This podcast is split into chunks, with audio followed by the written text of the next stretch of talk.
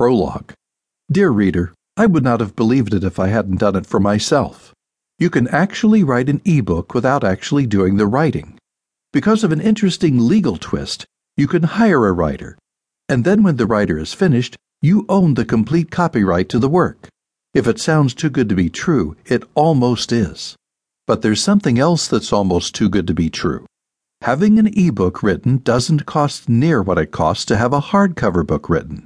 It's actually pretty affordable for someone who plans to recoup their money with ebook sales. One more almost too good to be true fact ebooks often sell for the same price that a traditional hold it in your hand book would sell for.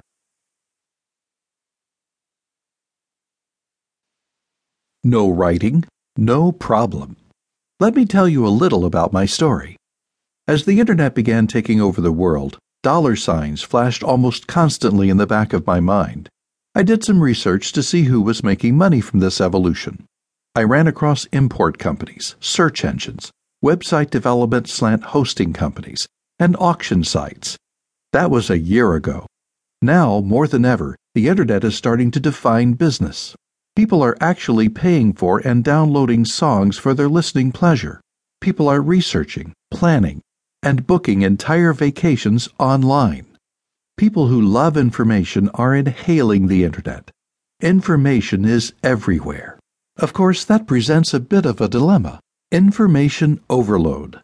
Part of the problem with researching the internet is the information you glean during your surfing is highly, if not completely, unorganized. You do a Google search.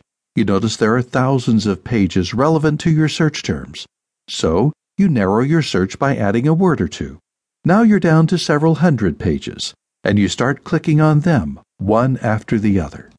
On to the next problem of up popping pop ups. Darn those things. By the time you close all the windows, you may have very well forgotten why you sat down at the computer in the first place.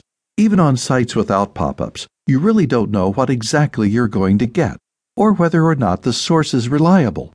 So the internet is like a feast with some of the options being spoiled. Yuck! But the buffet is intriguing, so most of us tend to return to try our luck again and again. Anyway, all this got me to thinking what about ebooks? Yeah, sure, you can read Charles Dickens on a computer, but I'm talking about ebooks that teach in a non-fiction sort of way. If I could put a few good ebooks on the web, then maybe people who wanted to learn about a topic could read an entire book from a reputable source online. So I tried it. And guess what? At first, I didn't have much success, but I dusted myself off, studied, tried again, tried again, and tried again.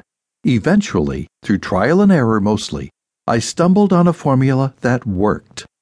This book was born well after all of that, but I think it's high time I share my experience.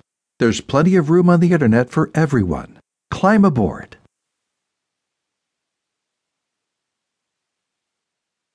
Chapter 1 how to select a great topic. It couldn't be easier to select a topic for an ebook. People are hungry for information, and people are looking to the internet to feed their hunger. After you've read this chapter, you will feel confident enough to choose your own topic, or you can literally pull your ebook topic directly from this ebook and use it. How's that for a deal? Observe what's going on around you. If you're smart enough to read this book, you're smart enough to look around you and determine what interests you and those around you.